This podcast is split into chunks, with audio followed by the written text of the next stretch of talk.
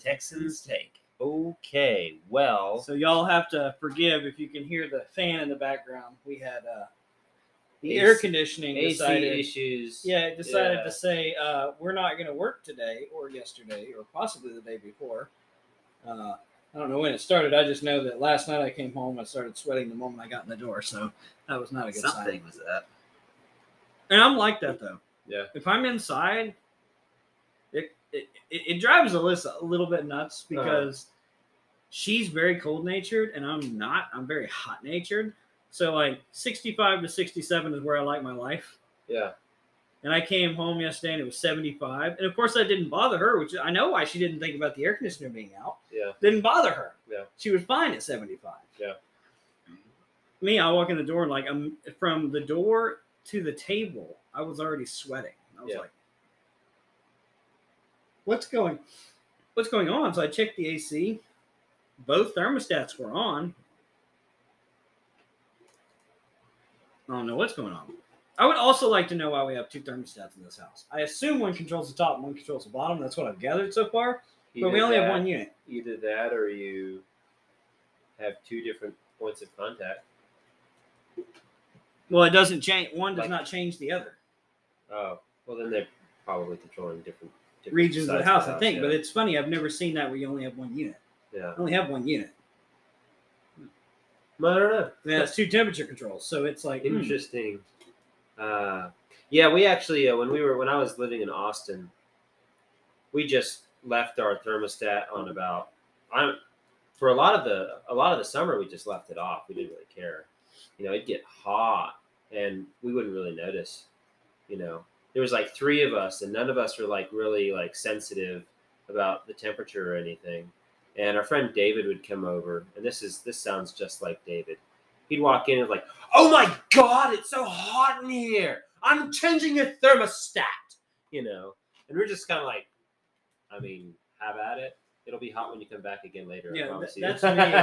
That's me, hundred percent. yeah, and um, yeah, so It's like going. To we would parents' we would we would literally like, oh. leave it the way it was you know and then eventually you know enough people would come over and be like man it's hot in here and we were like okay well we'll we'll turn it we'll turn it on or down you know about maybe 30 minutes before guests come over Yeah.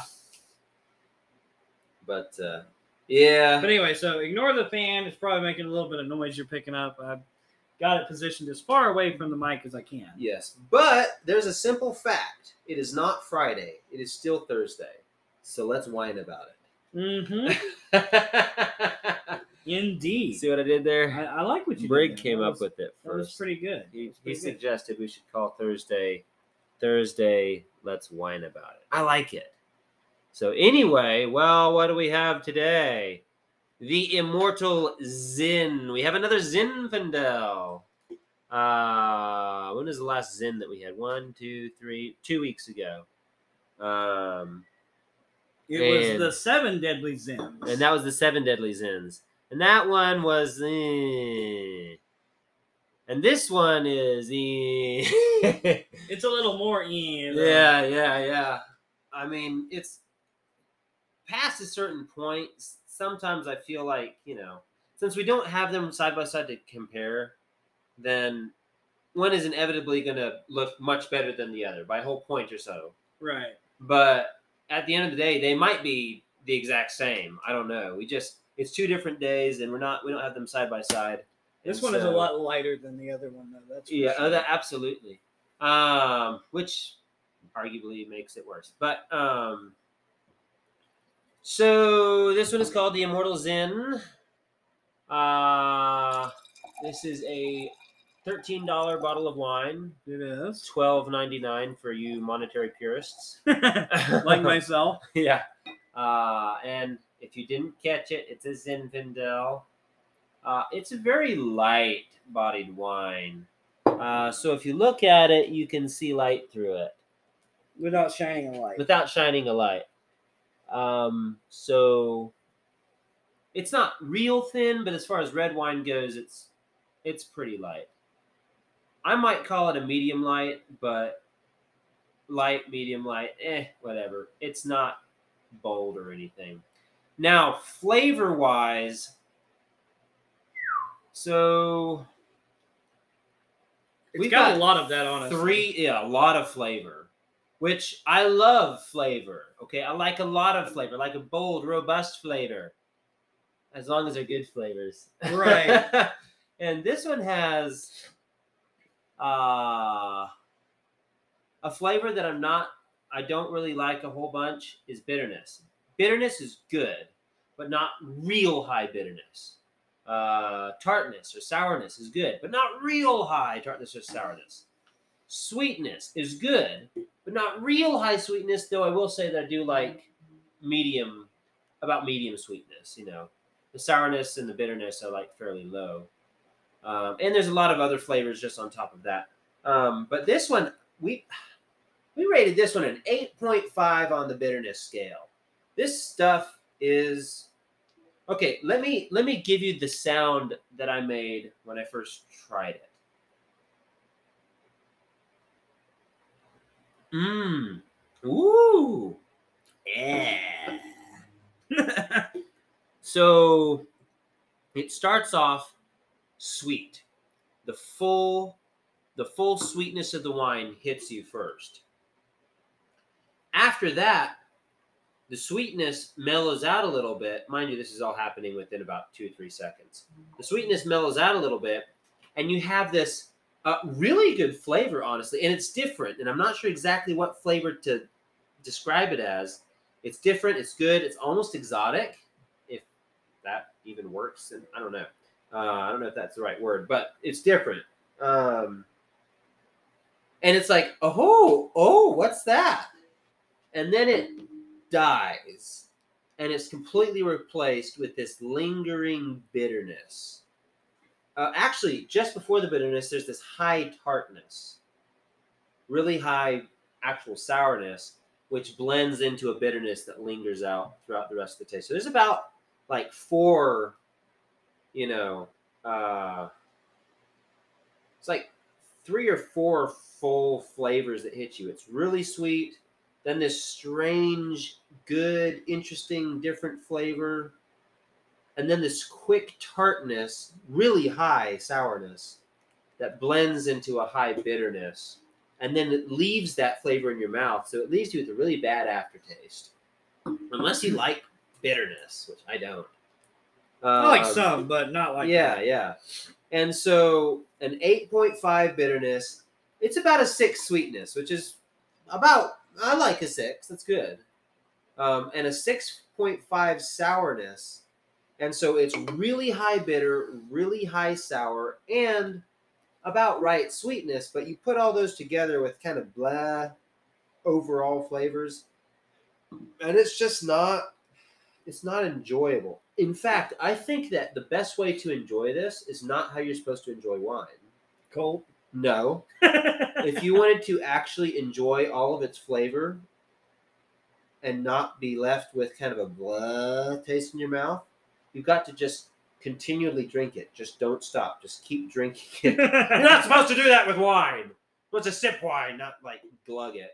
Um, but yeah, if you keep drinking it, do not recommend. Uh, then I think that that good flavor, those good flavors will stay with you. But as soon as you stop, ugh, yeah. And uh, so anyway, we got a three on the brig rate and a three point two on the stew rate. It does have a very high alcohol content. Though. What is that? Fourteen point 14.8. Wow, that is high. That's really high. Normally it's around twelve. Yeah, 9 to 12. Yeah. Wow. But fifteen percent is about the highest that you can naturally get with wine. You Mhm. can't naturally get higher than fifteen percent. After that, you need to start, you know, distilling it, and then it starts becoming brandy or something else. Um, Because that's where you start proofing it. Right, right.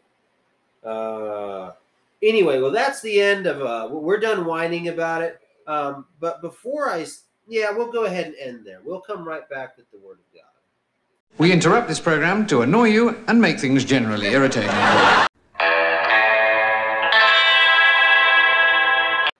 And And we're back. we are back. So I saw this quote today, and I'm I didn't double check it or anything. I'm going to take it at face value. Um, so if I'm absolutely wrong, if he didn't say this, sue me, whatever. Still, it's a good quote. It's still a really good quote. So this came from author and historian Tom Holland, who's apparently an atheist. And he said, while studying the ancient world, Holland writes, he realized something. Simply, the ancients were cruel and their values utterly foreign to him. True. To all of us today, I would say. The Spartans routinely murdered murdered imperfect quote unquote children. The bodies of slaves were treated like outlets for the physical pleasure of those with power. Infanticide was common. The poor and the weak had no rights. I mean, we kind of idolize the Spartans today just because of the 300 Spartans, the story and ancient, you know, Greek stuff. They're cool. They're freaking cool. They really are. But by today's standards, we They The were Spartans- savages. the Spartans are are Gre- Grecians that you know. Uh, for some reason, we close our modern minds to the idea of Spartans, and we hold them in high regard, despite the fact for most other ancient civilizations we look at them with disgust. Okay, or even even civilizations you know, like America uh, 150 years ago. There's a lot of aspects of that that a lot of people look at with disgust, despite the fact that they were like, you know, uh, just incredible specimens of amazing human beings in every aspect compared to, like, the Spartans. Okay. Uh, but let me keep reading. How did we get from there to here? It was Christianity. Holland writes. Christianity revolutionized sex and marriage, demanding that men control themselves and prohibiting all forms of rape. Christianity confines sexuality within uh, monogamy. Monogamy, pardon. It is ironic, Holland notes, that these are now the very standards for which Christianity is derided. Christianity elevated women. In short, Christianity utterly transformed the world. How right he is. It is I love to hear this stuff from people who are not Christians, from atheists, from people who are against Christianity because you know they're they're speaking so honestly. They have to be because this is against what they believe in their heart. Right. right. You know it's it's you know uh it's like saying something really good about something somebody that you dislike or disrespect for whatever reason. And i'm not saying that tom holland doesn't like christianity. He just doesn't believe that it's true. He's an atheist you know. It's kind of like you know um i don't believe that um uh I don't believe that the Amish Amish they have a form of Christianity. I don't think it's true Christianity. It's definitely a derivative thereof. Uh, and they they believe a lot of they believe a lot of things, you know, like uh, um, technology is sinful and you know stuff like that. Um, and so that's and, and they also believe that anyway. You probably know what you know. Um, Amish believe, but man, if you have ever seen an Amish barn raising, when you see these people come together to raise a barn, honestly, it gives me chills because these barns are massive. They are huge. These are huge barns, and they will raise one in literally a day or two, if that and it's the whole Amish community come together and they all work tirelessly, tirelessly for a day, and they throw up a barn, good quality barn, real quick. And let's let's talk about watching the Amish community move a barn. Right. You know, I watch that and I'm just like, what what do they have that we don't have? Why can't we do that? You know, Like, you- they they get 400 of them together, they pick it up and they Right. move it. have s- you know, a hundred yards, and you're going, wow many hands make light work you know that, that that they're doing something that modern communities a lot of times can't do just because we don't work together that well you know um but uh it's like when you're moving a big object. You know, like like take it. My general manager, he he got a hot tub. mhm. And essentially, he just kind of enlisted everybody at the dealership, like all hands on deck, come over to my house. You can have a beer afterwards. We're Yeah, moving my hot tub. And I was like, all right, you said you said beer, we're good. Yeah. you know, he got his son, and like we had about eight of us together moving this hot tub. And this hot tub probably weighed realistically 600 pounds. Yeah. It wasn't what I'd call the heaviest hot tub on the planet. but it was still a heavy hot tub It was still pretty heavy. But I mean, eight of us moved it to the side of his house on a slant, walked it over over a fence and through the backyard on another slant, up and then lifted up onto his patio with eight of us. yeah It didn't honestly, I'm sitting there going, I didn't feel like I did much. right right but without two or three more people, we'd have been struggling. Yeah, yeah. And so anyway, it's there's a lot of different religions and different cultures out there that we look at aspects of them and we're just like, wow, that is impressive, and we don't have that. Good on them, you know, respect. And so I love to see respect from people who are not Christians looking at Christianity saying, hey, that's literally the reason that we can enjoy life today because Christians made life bearable. Yeah, In a modern we're, we're much less sense. barbaric. Right. And he's absolutely right about the Spartans. However much we idolize them for the cool movies and stuff that were made, and their amazing Spartan, you know, And Hollywood Spartans, glorifies it, but it's They you would know, leave they their they would leave their babies out on a mountaintop overnight.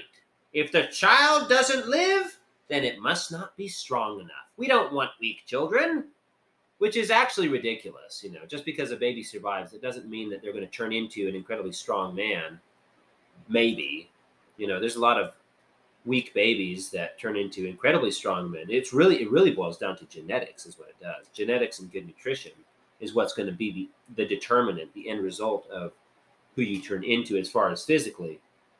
Um, and oh, I don't know. I suppose that there's anyway. Regardless, without going in too much detail, the the Spartans were absolutely terrible people, and anybody who wants to live in a Spartan community now, well, ha, ah, get ready to die. Good on you. because if you're not um, you know the best of them then you'll certainly be you know kicked around or made a slave because spartans did that too. Uh, anyway all that aside i thought it was a really cool quote and i wanted to share it with y'all. Um, so we are still in uh, first kings uh, the last chapter of first kings but we're in first kings chapter 22 so Micah, uh, Micaiah warns Ahab, uh, and then Ahab dies in battle. And so let's see. Then Ahaziah, his son, reigned in his place. Ahaziah, his son, reigned in his place. I'm going to start going through the last bit of this chapter, and um, let's start reading. So Jehoshaphat, the son of Asa, had become king over Judah in the fourth year of Ahab, king of Israel. Jehoshaphat was 35 years old when he became king, and he reigned 25 years in Jerusalem. His mother's name was Azubah, Azubah, the daughter of Shili, and he walked in all the ways of his father Asa. He did not turn aside from them, uh, doing what was right in the eyes of the Lord. Nevertheless, the high places were not taken away, for the people offered sacrifices and burnt incense on the high places. Also, Jehoshaphat made peace with the king of Israel. Now, the rest of the acts of Jehoshaphat, that might, uh, the might that he showed, and how he made war, are they not written in the book of the Chronicles of the king of Judah? And the rest of the perverted persons who remained in the days of his father Asa, he banished from the land. There was then no king in Edom, only a deputy of the king. Jehoshaphat made merchant ships to go to Ophir for gold, but they never sailed, for the ships were wrecked at Ezion Geber. Then uh, uh, Ah- Ahaziah, the son of Ahab, sent said to Jehoshaphat, "Let my servants go with your servants in the ships." But Jehoshaphat would not, and Jehoshaphat rested with his fathers and is buried with his fathers in the city of David, his father. Uh, then Jehoram, his son, reigned in his place. So Jehoshaphat, in the whole, was a a decent guy, and you can actually see earlier in this chapter, um, when he's dealing with King Ahab, right? Because uh, Jehoshaphat is kind of the voice of reason, the voice of wisdom in Ahab's ear, uh, like true wisdom. Because uh, Micaiah is over here, um, you know, one, you know, wondering, hey, should we go to war against uh, what's it called, um, Syria. Ramoth Gilead, to fight the king of Syria. And so um, Jehoshaphat was kind of like, eh, sure, I guess. Um, and, you know, Micaiah's like, and then no, I think it, it might actually be uh, Jehoshaphat uh, who said, hey, we should ask God if this is a good idea. And Ahab was like, "Ugh, yeah, okay, that's a good idea. Let me get up, gather all the prophets together, and we'll do that." And all these prophets come around, and they're just like, "Oh yes, go to war. The Lord will bless you." And who is it? It's Jehoshaphat who's looking at all these 400 prophets and is saying, like, "All right, these guys are all bonkers. Do we have any prophets of the actual Lord? you know, like the real guy, the one who actually answers questions?" And Ahab is like, yeah, but I don't like him because apparently God don't like me. And so he keeps telling me things that I don't like. And Jehoshaphat's kind of like, yeah, but we need a good answer, right? And so they send messengers and stuff. And uh, so anyway, that doesn't help. Ahab is like, we're going to war anyway. Uh, and he dies. Um, and so anyway, Jehoshaphat reigns in Judah, um, and it, it says here he did right in the eyes of the Lord. Um, let's see. He banished. Let's see. bu- bu- bu- uh, uh, the rest of the perverted persons. Oh, that they give a little subtext here. What is that? That is uh, forty-five a, twenty-two 46, I guess. Yeah. A Hebrew uh, Kadesh, that is one practicing sodomy and prostitution in religious rituals. So apparently there was people pr- practicing sodomy and, and prostitution and religious rituals, Mm. something that God hates. Thank you very much. And so he banished those perverted persons from the kingdom. Um, uh, there was then no king in Edom, only a deputy of the king. Jehoshaphat made merchant ships to go to Ophir for gold, and they never sailed. Uh, they were wrecked. Um, but Ahaziah, the son of Ahab, said to Jehoshaphat, Hey, let my servants go with your servants to the ships. And Jehoshaphat would not. And so I, I'm kind of thinking there that the, the good and righteous thing that he did there was he didn't deal with this Ahaziah guy, you know, who Ahab wasn't a very good person anyway. And No. you know, his son is arguably worse just because God is like, yeah, things are going to get really bad, but I'm going to wait and do it to your son because you were humble in my eyes for one one moment in your life. Um, Which goes so to show how I'm- much I'm God thinking- admires that. yeah, and so I'm thinking that Jehoshaphat, I think it's showing him in a good light for not dealing with this guy who's probably crooked or whatever. I'm not sure, but anyway, he would not let them onto his ship. Maybe he was being kind and didn't want them to get wrecked. I don't know. But anyway, um, so Jehoshaphat died and was buried with his fathers in David's place. Then Jehoram, his son, reigned in his place. So that's just telling a little bit more about Jehoshaphat, the king of Judah. Um, I was just talking with my coworker today, and he's he's a pretty smart guy. You know, he really is. Um, pretty well educated, I'd say. And he, we were talking about how little people know about the Bible. You know, which I'll be honest, when I'm reading through the Bible, there's always stuff that I like. I read, I'm like, oh, I, didn't even know that was there. I've read it before.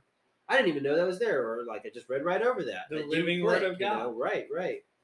Um, but there's, you know, his example was he was talking to a lady at a grocery store about Christianity, and this is a woman that's been going to church her whole life. And um, this is when he was a bagger at, I guess, Walmart or something years ago. Um, and he mentioned that, you know, he mentioned the two kingdoms of Israel. Um, and she was like, Pardon? He was like, The two kingdoms in Israel, the kingdom to the north and to the south? He's like, What are you talking about? It was just Israel. He's like, No, there were two kingdoms. There was Israel and then there was Judah. How do you not know this? You know? Uh, and uh, yeah, a, a lot of people don't know that. They, they, I guess they haven't read quite as deeply as maybe they think they do. I don't know. Uh, and anyway, that's just a call to continue reading God's word. You learn Right. something new every time, and if you don't, then you're reading the wrong thing. And I think a lot of that comes to sometimes people think all the, the historical side of it is boring and Mm. skip over a lot of it. You know, I know we, we skipped over a little bit of numbers where it became monotonous Yeah. because it's just saying the same thing over and over again, which is important. It means it's Very, yeah, important, Yeah. but we've already got the gist. But I'm talking like, and you miss things. Let's take let's take for example the worst book in the Bible, in my opinion, to read through. Yeah. Arguably one of the best books in the Bible to read through is Chronicles. Yeah. There is, I'd say, I'd say thirty percent. We'll we'll take a break right here, and we'll be right back. We interrupt this program to annoy you and make things generally irritating.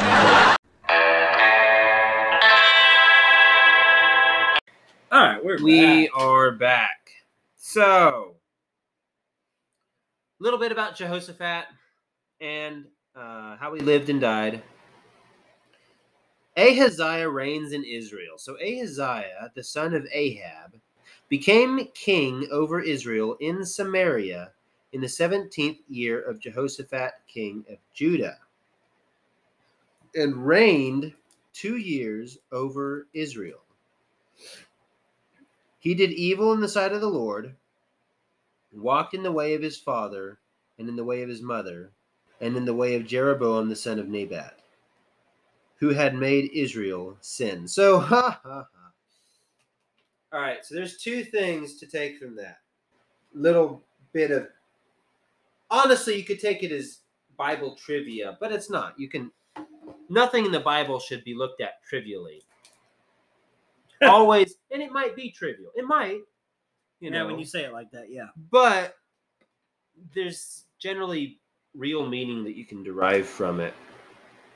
Um, it's the word of god right? And though god does i believe have a sense of humor it doesn't mean that everything or is seemingly trivial you know? Uh, there's a reason why the bible is translated word for word letter for letter you know and stuff like that. Uh, the original text uh, of the bible in greek and hebrew is every time it's written in a different you know either a different book uh, or a different um, you know uh, digitalized or something they always get every single word every single letter in the right order. You know everything is crystal perfect because it's the word of god. So even though what god said might be funny in you know in a real sense we shouldn't be looking at it trivially. But ahaziah the son of ahab became king became king i can't speak english became king over israel in samaria in the 17th year of jehoshaphat king of judah. Okay he did evil in the sight of the lord and walked in the way of his father and in the way of his mother and the way of jeroboam the son of nebat. So the first thing to take from this anytime God makes a promise, he's going to fulfill it. Okay. He's going to fulfill it. Now, he might if he says he's going to do something, then he's going to do it. And God is the only one who can come in before he says that he's going to do something and say, okay, because so and so did this, I'm going to step away. It's just like he told Ahab, I'm going to kill you and your family, and you're all going to be eaten by dogs. You know, and See, that's that pretty rough. That's a pretty by vivid. dogs Wow. are going to be eaten by birds. Oh boy, you know, lucky an well, maybe not lucky animals. They're eating some pretty rotten people. but when God says He's going to do that, that means He's going to do that, right? Well, God's the only one who can step back from a promise that He made, you know, and show grace, right? Anytime that God is showing mercy and grace, He doesn't step back from that, you know. But anytime that he is showing uh, justice, he's allowed to step back from that because, um, you know, that's that's a power that I somebody shall reach my hand power, out and draw it back. right. That's that's a right that somebody in power has. They can take it back. Okay. I love I love the this is I just thought about this and I was like, that's not even from the Bible. when I just said that, I was, yeah, LOL. Uh, we just had a long conversation about how LOL is useless in certain senses. But um, so Narnia again. Ah, I know, I know. It's it's funny because I'll think of this baby. as normal, you know, in normal Christian like Bible talk. I my body, my body, my mind, everything. I'm like, Whew, that was a good Narnia quote there. Insert here, Yes, yes. you know. But uh, there's uh, it's in the Horse and His Boy. Which Ah, by that was far, my favorite book. By far, one of my favorites. Absolutely my favorite. I, uh, in book. fact, I had the CD collection. I'm probably gonna get the CD collection again. I got the digital copy, which means Yeah. I bought it and I can listen to it anytime I want. It's great. the Horse and His Boy is like that step between two books where you know you missed stuff and you want to know what you missed, yeah, but it's a whole nother story with inserted bits of what you missed. Yeah. So it's a good book for all of y'all that haven't read that. Do it. I do say if you're going to, I would almost, above all, I would say read the books. But the best audio version, and I've listened to quite a few of them. There's four of them that I've listened to. I don't like any of them except the one that was done by Focus on the Family. Hmm. They put a lot of money into the acting of this.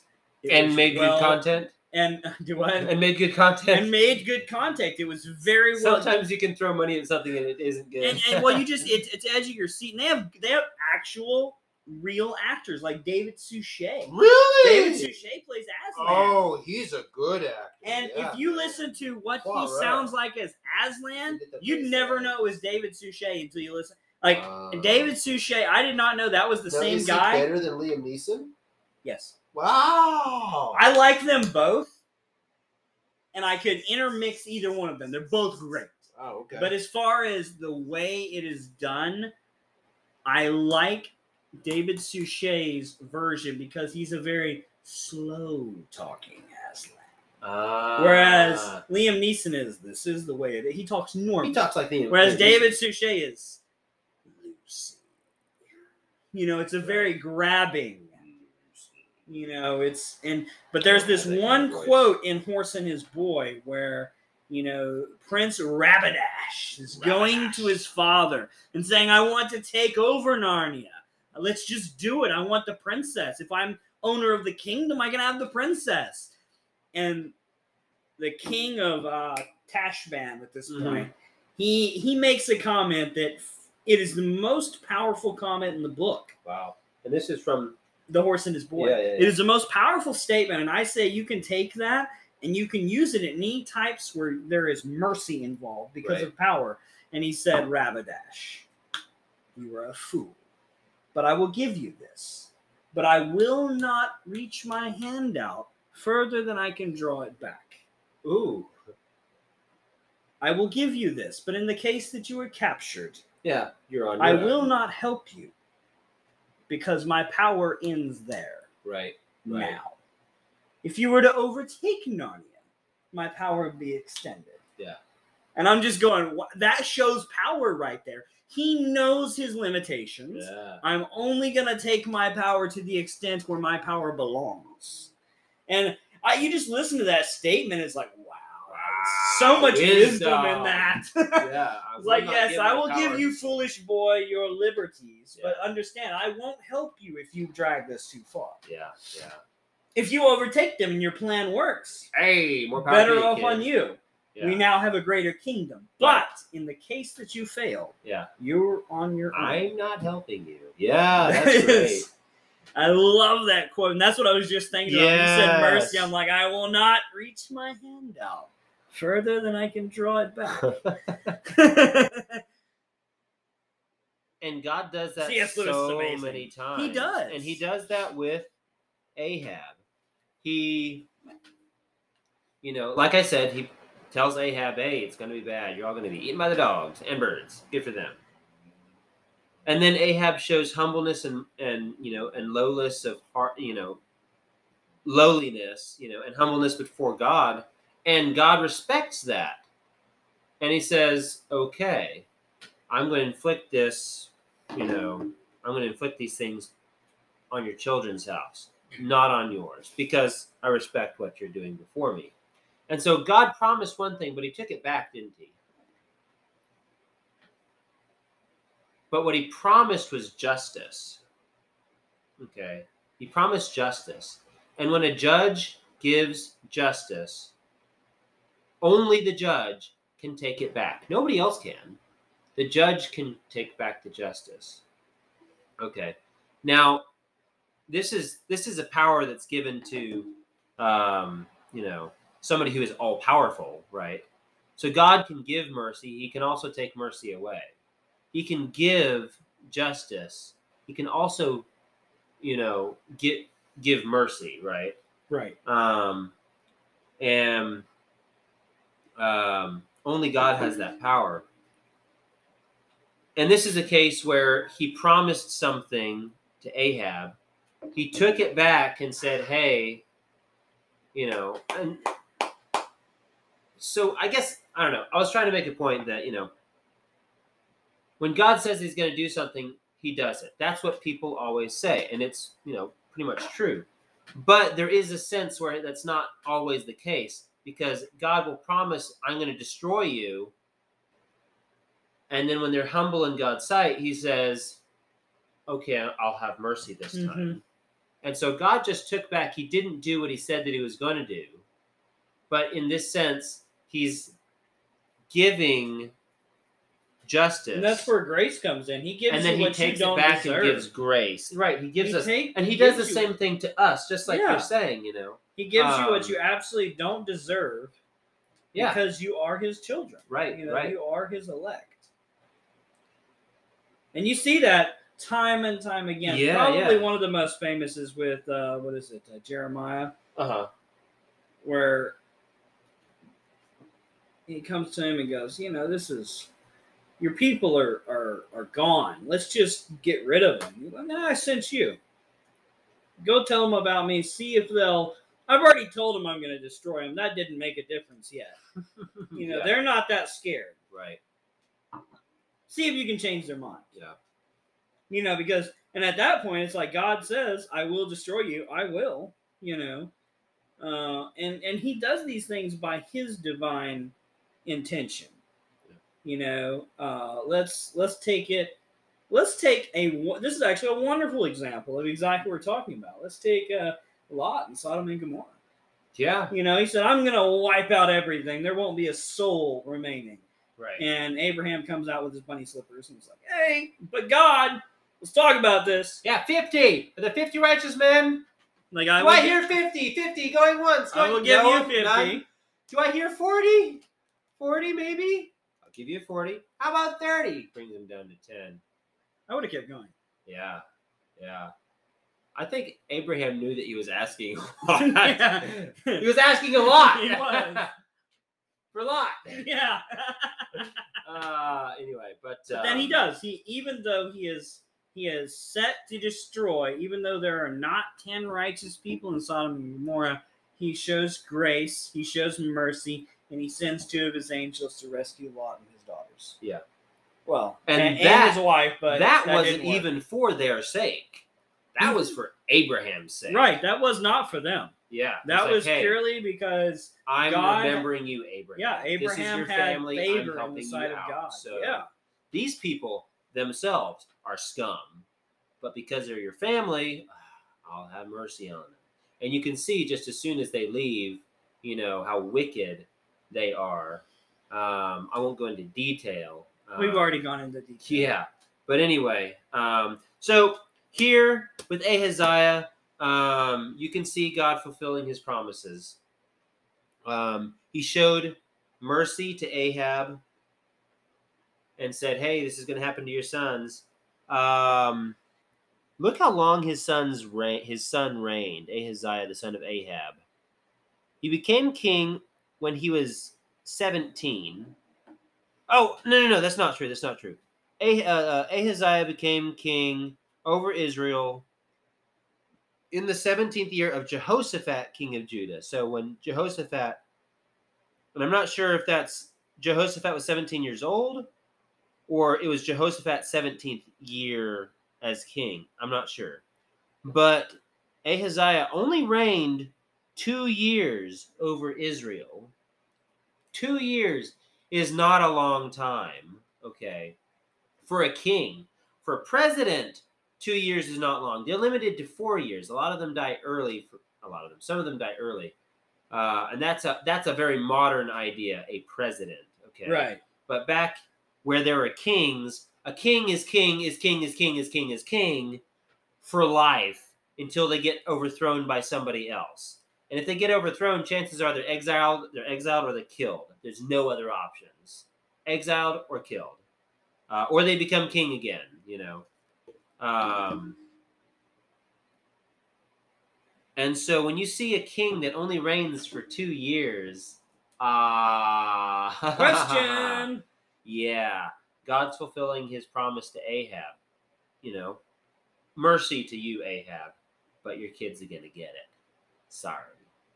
Um, and so you can see that in the very short reign of his son. Uh, and what does his son do? He did evil in the sight of the Lord. Oof. So that first point that I was making is God fulfills his promises one way or another. That second point that I was going to make here in this short statement is the Bible tells us to honor our father and our mother. That is incredibly important. If you if you read the the you know the full commandment, it's honor thy father and thy mother, that you should live long on the land which the Lord thy God giveth giveth thee. Mhm. Okay. And so when you show honor to your parents, you show honor to your elders, um, God, you know, will bless you. Okay. And a lot of that blessing just comes straight from listening to your parents and doing what they say. It does Okay. Um, because there's wisdom there that you are you're gaining. Right. But more than that, let's say your parents are disreputable and they're evil people. Does that mean that you should listen to every word that they say? No.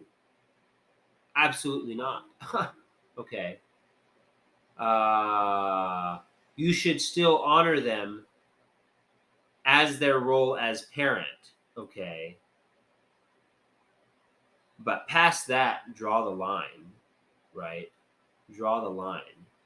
And if they command you, or if they want you or will you to do evil, anything against God, absolutely draw that line. Oh, now, yeah. think about it this way honor your father and your mother. What do we call God? Father. Our Father. Jesus is God. And He told us to pray, saying, Our Father, which art in heaven. Okay. And so God is our heavenly Father. We have an earthly Father. God outranks our earthly Father. And so if you are to honor your father and your mother, that means that you should honor your earthly father and your earthly mother as far as they go. But you've got a father in heaven, and he you must honor regardless. Okay. And so Um, you can take it a little further than that. This is an example of where following your parents is not good, Right. right? What did he do? He did evil in the sight of the Lord and walked in the way of his father and in the way of his mother. That's Ahab and Jezebel. Right. and in the way of Jeroboam the son of Nebat, who were made, um, who had made Israel sin, for he served Baal and worshipped him, just like his mother, and provoked the Lord God of Israel to anger according to all that his father had done. So, uh, the second point that I'll make is honoring your father and your mother is not necessarily doing walking in their ways okay uh not when it contradicts the ways of your true father in heaven him you should never dishonor. You should always honor and do what he says. But anyway uh, we're going to take a break there. We'll be right back. That's right. And we're back. Okay, so we see Jehoshaphat's last couple of years in office, as it were, as king. In in office. And then we have Ahaziah and his very short reign and the bad decisions he made and the way that he walked in the way of his mother and his father, which when somebody says I walked in the way of my mother's and my fa- of my mother and my father, it's like, wow, good on you, man. That's great. You know, keep it up. That's great. You know, uh, but then when you hear who his mother and his father was, it's like, wait a minute, that's not good. you know, Right. um, and it's like the uh, neighborhood bully. His parents are bullies, so he's a bully. Right, right, do you right. wanna do you wanna be that way? He did evil in the sight of the Lord and walked in the way of his father and the way of his mother. Yeah, not good. So, reading about Jehoshaphat and Ahaziah, what do you take from all this? And mind you, this is also the end of First Kings. So you have a, a prophecy fulfilled, essentially. Yeah. You know, uh, this is what was going to happen, regardless. Yeah. You know, but I think you actually nailed it on the head earlier. With it's a good example of a commandment. Hmm. you know, and something I did not take until I was, you know, talking with Martin, and he and I had many conversations about this. Is each one of the Ten Commandments, especially the ones with promises, it's not like let's let's take you know honor your father and mother. Mhm. You know that doesn't just mean honor your earthly father, Right. but also your heavenly father Exactly. you know and that's that's what you're missing here is not only did he not walk in the ways of a his parents which he did you know in this case he did Yeah. let's be honest Yeah. but he wasn't walking in the way of his heavenly father Right. you know which is something that and that's what i say you know ahab was given pity and mercy because god honors humility Yes. And He this was one one sense where you have someone who's been so wicked so evil and then said you know what i was wrong Yeah. forgive me Yeah. and you don't see that with his offspring No. No, you don't. This was one lesson that should have been learned, but as we also know, it is what God said was going to happen. And we Right. learned that with David, you're not getting out of that. Yeah. Sorry. You know, when God when God gives an and see that's that's what I say differently than a promise. And, and it is a promise, but there's there is a difference and the only reason I I want to take a moment to allow for the difference here is because just like you said, God gives, you know, his his promise, I will destroy you, and then we'll draw it back under the sense of humility, forgiveness, repentance. There are times where God goes, okay, hold up.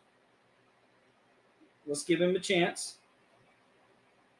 But God already knows what you're going to do. Right. Yeah. Here you have something different, and I would I would say this is not only a promise. Now this is an ultimatum. Yeah. This is unchangeable. This is now I'm and and there's there's the difference between the ultimatum and the promise is you have the verdict in this. It, we'll, we'll use it in court terms. The verdict Mhm. given by the Okay. judge. And now you have the sentence given by the jury. Okay, so now you have the judgment. Yes, you're guilty. Now the sentence to be carried out is X, Y, and Z. In some sense, that is, you know what, we're going to pardon this. Right. You are guilty, but we're going to pardon it because of these things that we saw. Right. You know, or you have the the other side of he is guilty. He's conscious that he's guilty. He did this willingly, knowing that he was going to do something wrong. And so now the punishment is X, Y, and Z. And that's your ultimatum. Yeah. You know, so here you have he gave, you know, Ahab that opportunity and Ahab seized it. You know, I'm gonna repent, you know, Lord, don't destroy me. And God said, Okay, I won't destroy you, but your children will pay for that. That was that was the that was the sentence carried out, and it's clearly carried out with his children. Yeah. And the thing is, is that doesn't necessarily mean that God is going to come in with his hammer and just smash Yeah, this isn't you know, Hulk his smash. son. This is not Hulk smash. What does it mean? Well, generally, what it means is these people, God turns them over to themselves. It's funny how that works. Yeah, and you know, uh, if you want this guy this so bad, Ahaziah, so be it. yeah, Ahaziah, you know, God is destroying him. Yeah, he is. But he's letting him destroy himself. Exactly. God's just kind of like, all right, you know what, kid? If you want to go, want to go play in traffic, it's on you. My hands are wiped clean of this. Well, I will not, you know, stretch my hand out. Exactly, I will exactly. Back. If you wish to go forth with this, understand I cannot protect you. yeah, not that I cannot, but I will not. Right. You know, sorry, that's my judgment to you. And That's so, what say, does you he? know, Chronicles what does he say? He did evil in the sight of the Lord. He walked in the way of his father and his mother. You know, uh, he served Baal and worshipped him and provoked the Lord God of Israel to anger according to all that his father. See, now you're breaking done. two commandments right there. Right, man, he's on a roll. Uh, stop. and Yeah. so he's doing evil. Uh, he's digging a hole and he's jumping in it. And if God doesn't smite him, then uh, I mean, like, like actively, like you know, with the world, you know, like, hey, I'm going to kill you. It's going to be great. Usually, it's you know, um, I'm going to allow you to make some really foolish desi- decisions. You're going to go off to battle and you're going to get smited. I'm going to let your enemies do the work. Your enemies will destroy you for me. Yeah, yeah. And that's honestly that's a that's a way that That's what, that's know- what happened to Ahab. Yeah, know? it happens to a lot of these these kings. You know, they go off to battle and they die. You know, when God would normally say, "Hey, you're the king over my people, so obviously I want you to win." But Are you a righteous king? Are you a righteous king? Are you reflecting following God? me? Are you reflecting because if you him? don't if you don't follow me, then I'm just gonna let that evil king, you know, get rid of you. You know, 'Cause let you- the- you- I'm you gonna let the trash take out the trash. Right. You know? Well, you have kings that started out following him, like Saul. Saul was a devout, you know, a devout believer. Yeah. And then there was a point where that shifted, Yeah. and I think it shifted because of power. Yeah. Uh, and and greed. Yep. But you have that shift, and that's where God's like, well, you know what? If this is the path you've chosen, so be it. Yeah. It is not the path I will protect. Yeah. It is not the path I will honor. It is not the path that I will bless. Yeah. So if you wish to do that, and I believe he gave Saul all opportunities to, and through David gave him opportunities to not do what he did. Yeah. And in the end, he took his own position to do exactly what he wanted to do. Yeah. So So anyway, this is the end of First Kings. Uh, we're going to go into Second Kings a little bit. Um, uh, Elijah's not dead yet, but Second Kings is kind of the end of Elijah and the beginning of Elisha. And we haven't talked too much about it. I imagine we'll delve into the life of Elijah a little bit, um, but uh, we'll let y'all know in the upcoming days. So, uh, Adios.